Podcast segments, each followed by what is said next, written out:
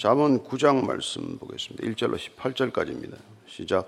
지혜가 그의 집을 짓고 일곱 기둥을 다듬고 짐승을 잡으며 포도주를 혼합하여 상을 갖추고 자기의 여종을 보내어 상중 높은 곳에서 불러 이르기를 어리석은 자는 이리로 돌이키라 또 지혜 없는 자에게 이르기를 너는 와서 내 식물을 먹으며 내 혼합한 포도주를 마시고 어리석음을 버리고 생명을 얻으라 명철의 길을 행하라 하느니라 거만한 자를 징계하는 자는 도리어 능욕을 받고 악인을 책망하는 자는 도리어 흠이 잡히느니라.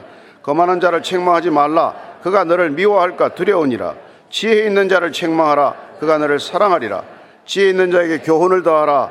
그가 더욱 지혜로워질 것이요. 의로운 사람을 가르치라. 그의 학식이 더하리라. 여호와를 경외하는 것이 지혜의 근본이요. 거룩하신 자를 아는 것이 명철이니라.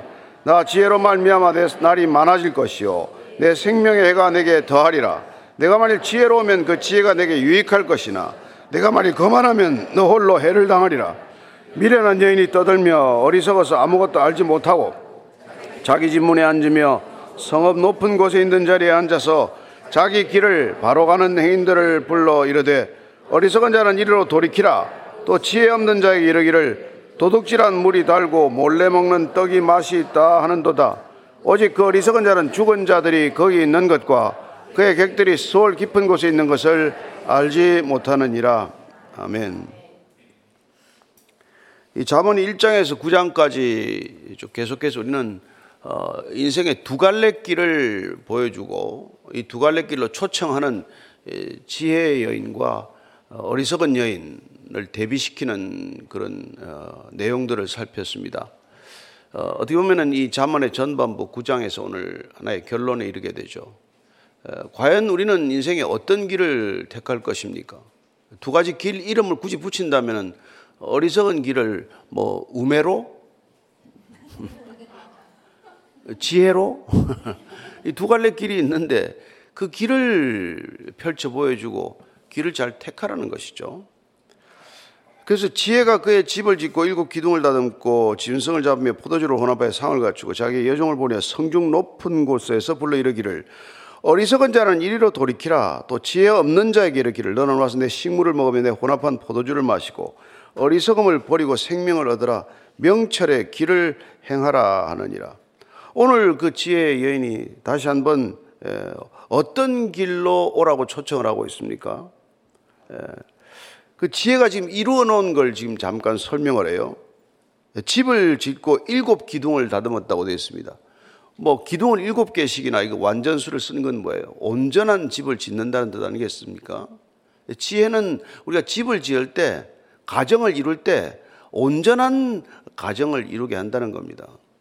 그러니까 가정이 병드는 건 뭐예요? 지혜가 부족한 탓이죠. 욕심을 너무 뭐 과하게 부린다든지 또 자기 주장을 뭐 너무 강하게 고집한다든지 그런 과거의 삶을 버리지 못한 채 살아간다든지 이게 다 집을 허무는 일이지 집을 짓는 일이 아니잖아요. 그 일껏 좋은 집을 짓겠다고 가정을 이루고 시작해놓고는 정작 집을 제대로 못 짓는 집이 얼마나 많습니까? 근데 오늘 지혜는 온전한 집을 짓는다. 그리고는 짐승을 잡고 포도주를 오라파에 상을 갖추고 아주 잔치를 벌이듯 이렇게 집에 가득한 음식을 차려놓고 부른다는 것이죠. 여러분 어, 좋은 집에 들어가면 잔치 분위기 아닙니까? 가면은 들어가는 순간 기쁨이 느껴지고 그 집에 밝은 어떤 그런 환한 느낌이 들잖아요. 포도주를 혼합하여 아니 이게 뭐 이게 폭탄주를 만들었다는 뜻이 아니고 포도주를 혼합했다는 그 당시에 포도주의 맛을 더하기 위해서 꿀이나 향료를 좀씩 첨가했다고 해요. 뭐 또 심지어는 이렇게 나쁜 주인들은 물을 타서 묽게 하기도 하지만 예, 좋은 상을 차리는 사람들은 포도주에 꿀을 조금 타든지 또 혹은 향료 같은 걸 섞어서 이렇게 향기로운 술을 만든 것이죠. 예, 그래서 이제 여종을 보내서 성중에서 이래 이제 초청을 하는데 다 초청을 해요. 어리석은 자도 이렇게 돌이켜라. 예, 제발 어리석은 자들은 우매로를 가지 말고 지혜로로 와라.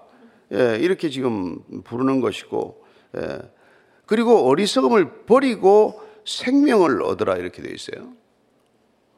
여러분 뭘 얻기 위해서는 먼저 뭘 버려야 됩니다. 근데 우리의 속성이 안 버리고 자꾸 뭘 달라고 그러는 거예요. 그러나 여러분 새 것을 얻기 위해서는 옛 것을 버려야 한단 말이에요. 그러니까 지혜를 얻기 위해서는 어리석음을 버려야 되는 것이고 우리가 생명을 얻기 위해서는 생명 아닌 것들을 버려야 한다 이 말이죠. 어리석은 것들에는 뭐가 들어가겠습니까? 우리의 과거의 생활 습관 중에서 우리를 정말 풍성하게 하지 못한 모든 것들이 다 포함이 되는 것이죠. 궁극적으로는 우리의 전체적인 그 생각이나 사고의 틀이나 가치관 이런 것들을 버려야 되는 거예요. 버릇 한두 개 버리는 가지고는 어렵습니다. 정말 머리 전체를 생각 전체를 뜯어 고쳐야 돼요. 이 생각의 회로가 하나도 안 바뀐 거예요. 생각의 회로가 안 바뀌면 언젠가는 그 회로대로 움직이는 자기 자신을 발견하겠죠. 그러니까 뭐 끊임없이 내가 나를 충족시키는 삶을 그렇게 살아가는 그 과거의 옛 모습 그대로 자꾸 지혜를 구하니까 그 지혜가 마치 내 옛 삶을 풍성하게 할 것처럼 생각하는 것이죠. 옛은 살던 방식대로 더 사라지면 그게 뭐 결과가 어떻겠습니까? 그래서 먼저 버리라. 먼저 어리석음을 버리라. 먼저 과거와 단절되라는 뜻이에요. 여러분, 신앙은 새 길입니다. 새 길을 가려면 옛 길과 끊어져야 돼요. 그러니까 우리가 여러분 정말 예, 옛 사람이 죽지 않고 새 사람이 탄생하지 않습니다. 근데 다 문제는 뭐예요? 옛 사람을 지키고 자꾸 새 걸 요구하는 거예요. 그니 뭐 뒤죽박죽이 돼서 뭘 되겠습니까? 그 달라진 듯 하면 또 제자리가 있고, 좀 변했나 하면 그 자리가 있고, 어떤 데는 더 악화돼 있고, 더 나빠져 있고, 예. 뭐, 뭐, 귀신 하나 쫓았더니 일곱 귀신 들어왔다는 식으로 그렇게 되는 거란 말이에요. 그러니까 귀신을 쫓는 것도 내 안에 귀신이 들어올 환경이 안 되는 게 제일 중요한 거지. 들락날락 하는 놈은 제 집처럼 들락날락 할 거예요. 근데 와보니까 먹을 게 없네. 그럼 나가는 거예요. 더러워야 거기 있을 텐데 깨끗하면 있을 수가 없어요, 걔는. 예. 그래서 그 참 이 집을 짓는다고 할 때 말이죠. 예. 골도후서 5장 1절입니다. 시작. 만일 땅에 있는 우리의 장막집이 무너지면 하나님께서 지으신 집 곧 손으로 지은 것이 아니요 하늘에 있는 영원한 집이 우리에 있는 줄을 아느니라. 우리는 이 허물어질 장막집에 너무 많은 관심과 그 열정을 기울이는 것이죠. 이 허물어질 집. 여러분 이 몸 아무리 쓸고 닦아도 이거 여러분 곧 태워버리거나 이거 이거 땅에 묻거나 해야 되잖아요. 여기에 온갖 신경을 다 쓰잖아요. 예. 오직 관심이 이거 그러니까 어떻게 보면 그 뭐 지금 뭐야 그 이제 유골함에 들어갈 죄를 놓고 이렇게 이게 시간을 다 보내고 있는 거나 마찬가지라는 거예요. 그래서 지혜로운 자는 여러분 여기 저 결혼 집에는 안 가도 결혼식장에 안 가도 상가 집에 가라 그 말이 그 말이에요. 가서 죽는 걸 맨날 죽음을 묵상하고 살아라 이 말입니다. 그보다 지혜롭게 사는 일이 없으니까. 네. 빌립보서 3장 7절에서부터 9절이에요. 시작. 그러나 무엇이든지 내게 유익하던 것을 내가 그리스도를 위해 다 해로 여길 뿐더러 또한 모든 것을 해로 여기면 내 주 그리스도 예수를 아는 지식이 가장 고상하기 때문이라 내가 그를 위하여 모든 것을 잃어버리고 배설물로 여기면 그리스도를 얻고 그 안에서 발견되려 하미니 내가 가진 의는 율법에서 난 것이 아니요 오직 그리스도를 믿음으로 말미암은 것이니 곧 믿음으로 하나님께로부터 난 의라 믿음으로 하나님께로부터 난 의를 얻기 위하여 가장 고상한 예수 그리스도를 얻기 위하여 내가 가진 모든 것들을 해로 여겼대 바울은. 내가 지금까지 누려왔던 모든 것들을 다 해로 여겼다는 거예요. 그런데 지금까지 누리고 있는 것들을 더 얻기 위하여 우리는 그렇게 이게 와서 하나님한테 기도하지 않습니까? 그러니까 기도가 틀린 거예요. 기도가 처음부터 기도가 틀렸어요. 제가 기도 한자를 바꾸려고 지금 써놨어요. 여러분, 그, 우리가 기도라고 하는 건 빌기자에 빌도자를 써요. 빌고 비, 또 비는 거예요. 비나이다, 비나이다를 기도로 알고 있는데, 우리의 기도는 그래서는 안 돼. 예. 빌기자를 갖다 이걸 구할 구자로 이거 기하, 구하다는 뜻으로 읽어야 돼요. 기도를 구하는 거랍니다. 구하는 건데 그 도자를 뒤에 자를 갖다 빌도자를 쓰지 말고 길도자를 써야 돼요. 우리의 기도는 그리스도인의 기도는 진리를 구하는 거예요. 예수님을 구하는 거라고. 내가 원하는 걸 하는 걸 기도라고 해놨기 때문에 그건 샤머니즘적 기도나 다른 종교인의 기도와 하나도 다르지 않단 말이에요. 기도가 바뀌어야 된다 이 말이에요. 기도가. 구하는 게막 길을 찾아야 돼. 진리를 찾아야 돼. 지혜를 구해야 돼. 그리스도를 찾아야 돼. 그래서 참. 그러니까 우리가 누가복음 보면은 말이죠. 에? 예. 누가복음 5장 27절 28절입니다. 시작. 그 후에 예수께서 나가서 레위라는 세리가 세관에 앉아 있는 것을 보시고 나를 따르라 하시니 그가 모든 것을 버리고 일어나 따르라. 모든 것을 버리고 그를 따라갔단 말이에요. 여러분들 예수님 따르기 위해서 뭘 버렸습니까? 여러분 예수 따르느라고 뭐 버린 거 하나 있습니까? 뭘 버렸는데? 그러니까 하나도 안 버렸기 때문에 하나도 새로 얻는 게 없어요. 뭘 버려야 얻지. 뭘 손에 비워야 뭘 쥐지. 다지고 있는데 어떻게 뭘 더 줘요? 그러니까 아무리 무슨 뭐 GS를 읽은들 뭐하고 이게 뭐 소용이 없단 말이에요. 예. 자, 7절부터 9절까지 시작. 거만한 자를 징계하는 자는 도리어 능욕을 받고 악인을 책망하는 자는 도리어 흠이 잡히느니라. 거만한 자를 책망하지 말라. 그가 너를 미워할까 두려우니라. 지혜 있는 자를 책망하라. 그가 너를 사랑하리라. 지혜 있는 자에게 교훈을 더하라. 그가 더욱 지혜로울 것이요. 의로운 사람을 가르치라. 그의 학식이 더하리라. 거만한 자를 뭐 해봐야 이거는 소용이 없다. 가르쳐봐야 아무 소용이 없다는 거예요. 여러분들은 뭐 지혜를, 지혜로운 자기 때문에 지혜로운 말씀을 듣겠다고 온 거 아니에요. 예. 그러나 여러분, 거만한 자들은 이런 얘기 아예 안 듣잖아요. 또 이런 얘기를 면전에 대고 해봐야 거만이라는 게 뭡니까? 조롱하고 멸시하는 게 거만이에요. 야, 뭐, 너나 잘 살아라. 뭐, 예. 나만큼만 살아봐라. 이게 다 거만한 거 아니에요? 능멸한단 말이에요. 능멸하는 사람, 이런 사람들을 거만한 자 그러는데. 예. 근데 이 사람들은 거만한 자를 징계하는 자가 도리어 능력을 받아요. 거만한 자들을 징계하려다가 얼마나 여러분 이게 겸손한 사람들이 해를 당합니까? 그렇지 않아요? 그런 사람들한테 가면 내버려 두라는 거예요. 거만한 자를 책망하지 말라. 그가 너를 미워할까 두려우니라.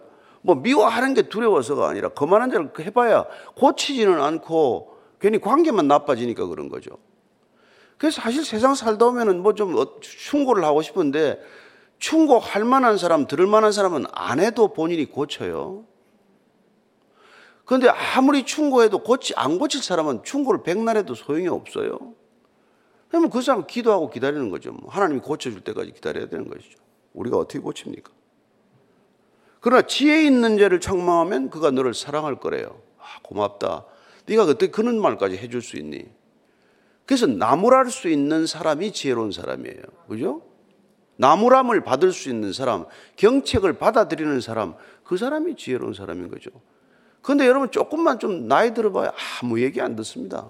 한 60 들어가면 뭐 새고집이에요. 왕고집이에요. 절대로 남의 말 안 듣습니다. 네. 말을 왜 듣겠어요? 자기도 이만한 지혜에 왔는데, 이만한 나이에 왔는데, 이만큼 살아냈는데. 네. 근데 내가 보니까 요새 젊은 애들이 너무 지혜로운 애들이 많아요. 정말 지혜로운. 그 뭐예요 그 저기 저뭐 아시안 게임에 뭐 이게 금메달 두 개 따네. 에? 뭐지 아이고. 어? 그 배드민턴인가? 안세영. 모든 광고, 모든 인터뷰, 모든 걸 다 거절했어요. 뭐냐니까 내가 금메달 하나 땄다고 바뀔 거 하나도 없다. 나는 여전히 연습해야 된다. 내가 금메달 땄다고 연예인 된 거 아니다. 아니 그 애가 뭐 그런 애가 다 있어요. 예. 그런 게 지혜란 말이에요. 내가 뭐 금메달 하나 따도 달라질 거 하나도 없다. 난 다음 목표가 있다. 아, 이게 또 안시네. 어. 하여튼, 그럴 안시도 있고, 또, 아닌 안시도 있고, 아닌 안시도 있고. 그래, 거만한 자를 책망하지 말래. 그가 너를 미워하고, 지혜 있는 자에게 교훈을 따라. 그러면 더욱 지혜로워질 것이요. 예? 의로운 사람을 가르치라. 그는 학식이 더하리라. 예. 그래서 여러분 마태복음 7장 6절을 보면은 이렇게 돼 있어요. 시작. 거룩한 것을 개게 주지 말며 너희 진주를 돼지 앞에 던지지 말라. 그들이 그것을 발로 밟고 돌이켜 너희를 찢어 상하게 할까 염려하라. 주님께서 지금 어리석은 자들 그거 해봐라. 소용없다. 돼지한테 진주 던지는 거나 마찬가지다. 오히려 진주를 줬는데 오히려 던진 사람한테 발로 밟아서 찢게 할까.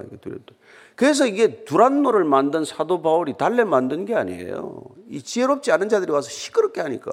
예? 예. 사도행전 보면은요, 예. 어디 갔지? 찾아놨는데 맨날 이렇게 못 찾는데 요새는. 거기 보면 두란노를 세운 이유가 와서 어리석은 사람들과 지혜로운 사람들을 분리해서 날마다 말씀을 사모하는 사람들에게 말씀을 가르치기 위해서 그게 만든 게 두란노예요. 안 그러면 하도 그냥 난리를 치고 하니까. 네. 그렇잖아요. 이게 뭐 엄청나게 그냥 괴롭힌단 말이에요. 네. 그래서 지혜 있는 사람에게 지혜를 더하고 예, 교훈을 받아들이는 사람에게 교훈을 더하고 의로운 사람들에게 의로움을 갖추면 그들은 더욱더 학식이 더할 것이다. 자, 10절, 1장 7절을 되풀이하고 있습니다. 시작. 여호와를 경외하는 것이 지혜의 근본이요. 거룩하신 자를 아는 것이 명철이니라. 이 우리가 뭐 수미상관이라고 하는 표현인데 되게 뭐 1장에서 나왔던 그 주제어를 한번 다시 반복함으로써 일단락을 매듭짓는 어떤 문학적 기법이죠. 여호와를 경외하는 것이 지혜의 근본이다. 근본이라는 건 뭡니까? 시작점이라는 게 출발점. 그죠? 이게 지금 여기서부터 시작되는 거예요. 첫 번째 두어야 할 것. 그게 하나님을 경외하는 거다. 지혜의 길을 가려면 우리가 그 어떤 것도 무슨 좋은 대학 간다고 되는 일이 아니고 책을 뭐 천 권, 만 권 쌓아놓고 그걸 독파한다고 되는 일이 아니라 하나님을 경외할 줄 아는 것에서부터 하나님을 인정해야 하고 하나님이 두려운 분이라는 걸 알아야 되고 예. 그분을 어렵게 생각해야 되고 그래서 하나님 앞에 있는 것이 늘 나를 살피는 길이 되는 것 그게 지혜의 시작이라는 것이죠. 자, 11절 12절입니다. 시작. 나 지혜로 말미암아 내 날이 많아질 것이요 내 생명의 해가 내게 더하리라. 내가 만일 지혜로면 그 지혜가 내게 유익할 것이나 내가 만일 거만하면 너 홀로 해를 당하리라. 지혜로 말미암아 날이 많아지고 지혜로 말미암아 이게 해가 더 이게 길어진다. 생명의 해가 길어진다. 궁극적으로 생명에게 질적인 생명과 양적인 생명에 관한 얘기예요. 그러나 우리가 양적인 생명만을 우리가 더 길어지기 원하는 것이 아니라 질적인 생명이 더 증대되기를 원한다면 우리에게는 영원한 생명을 사모하는 것보다 더 큰 지혜가 없어요. 그렇잖아요? 그러니까 구원에 이르는 지혜, 영원한 생명을 갈망하는 지혜, 궁극적으로 영생을 얻는 지혜야말로 참 지혜가 되는 것이고 그렇다면 그 지혜는 우리에게 얼마나 유익하겠어요.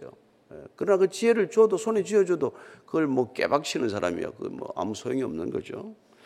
자, 13절 이해합니다. 시작. 미련한 여인이 떠들며 어리석어서 아무것도 알지 못하고 자기 집 문에 앉으며 예, 성읍 높은 곳에 있는 자리에 앉아서 자기 길로 바로 가는 행인들을 불러 이르되 어리석은 자는 이리로 돌이키라. 또 지혜 없는 자에게 이르기를 도둑질한 물이 달고 몰래 먹는 떡이 맛이 있다 하는도다. 오직 그 어리석은 자는 죽은 자들이 거기 있는 것과 그의 객들이 서울 깊은 곳에 있는 것을 알지 못하느니라.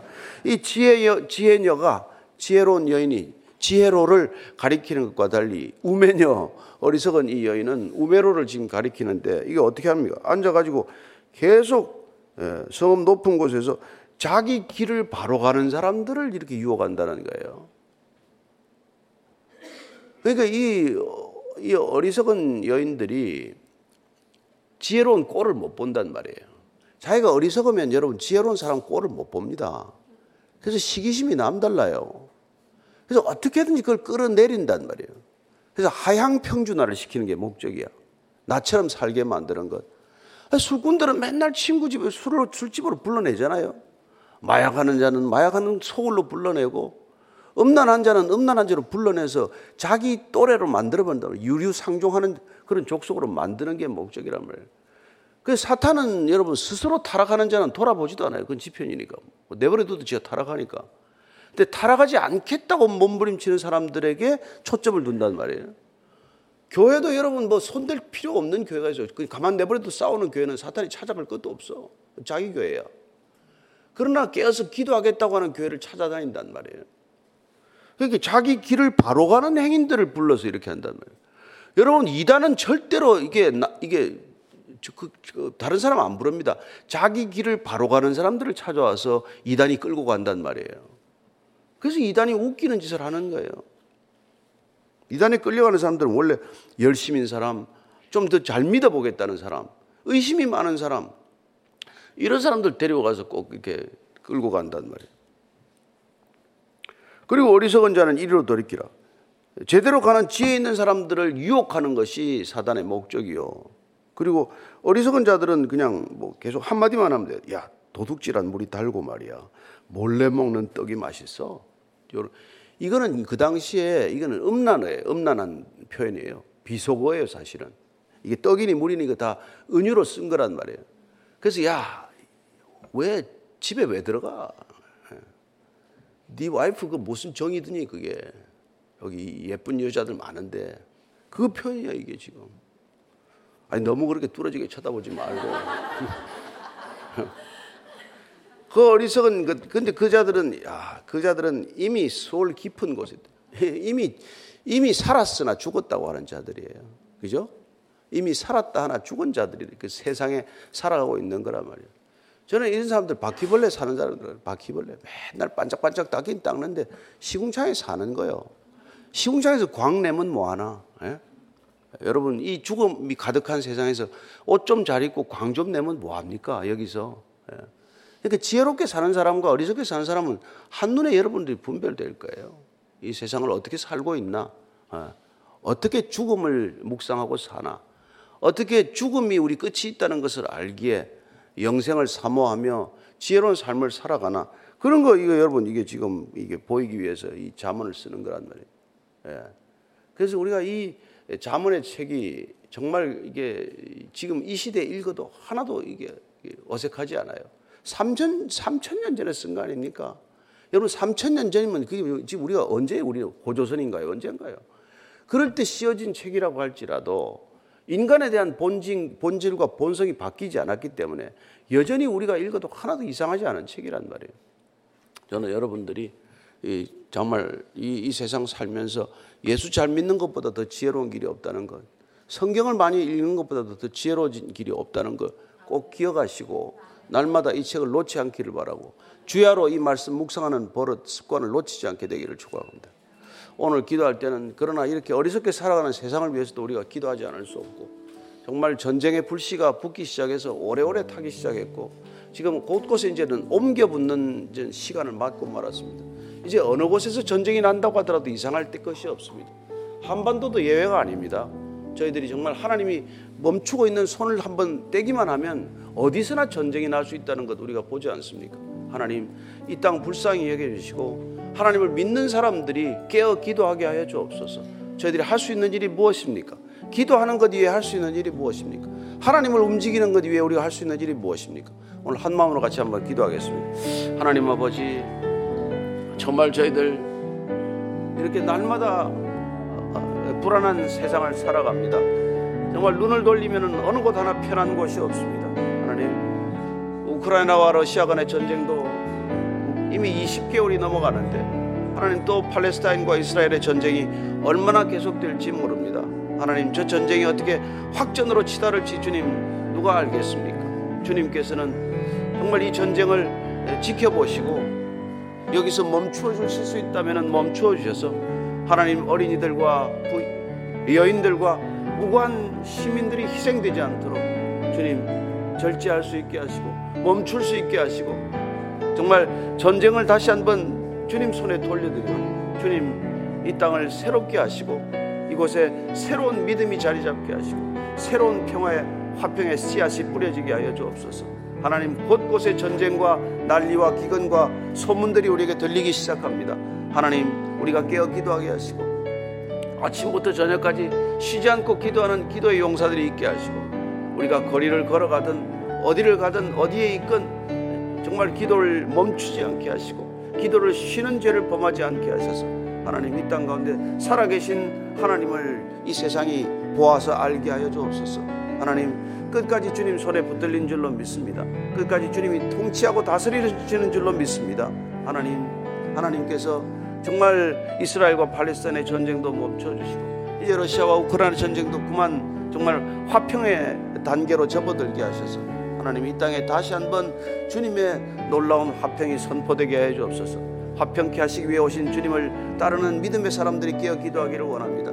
화평을 정말 이 땅에 선포하는 교회가 깨어서 기도하기를 원합니다.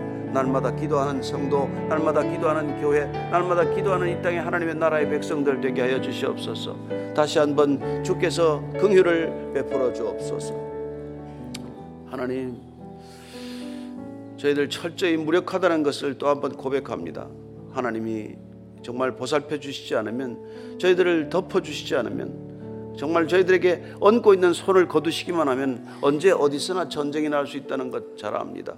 주님 다시 한번 긍휼을 베풀어 주시고 믿음의 사람들이 깨어 기도하게 하시고 정말 기도를 쉬는 죄를 범하지 않게 하셔서 하나님께 올려드리는 기도가 하나님을 하나님을 감동케 하고 하나님을 움직이는 기도가 되게 하여 주옵소서. 저희들이 깨어 기도할 때 하나님이 움직이실 줄로 믿습니다. 저희들이 주님께 부르짖을 때 너희는 내게 부르짖으라. 내가 알지 못하는 크고 비밀한 일을 보여주리라고 약속하셨사오니 주님 그 약속 붙들고 크고 비밀한 일을 위해 기도하오니 주님 이 땅을 다시 한번 긍휼히 베풀어 주시고 인자를 베풀어 주시옵소서.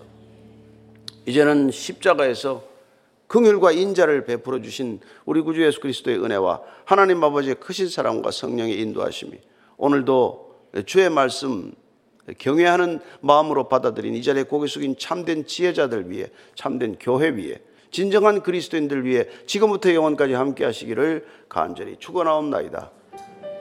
아멘.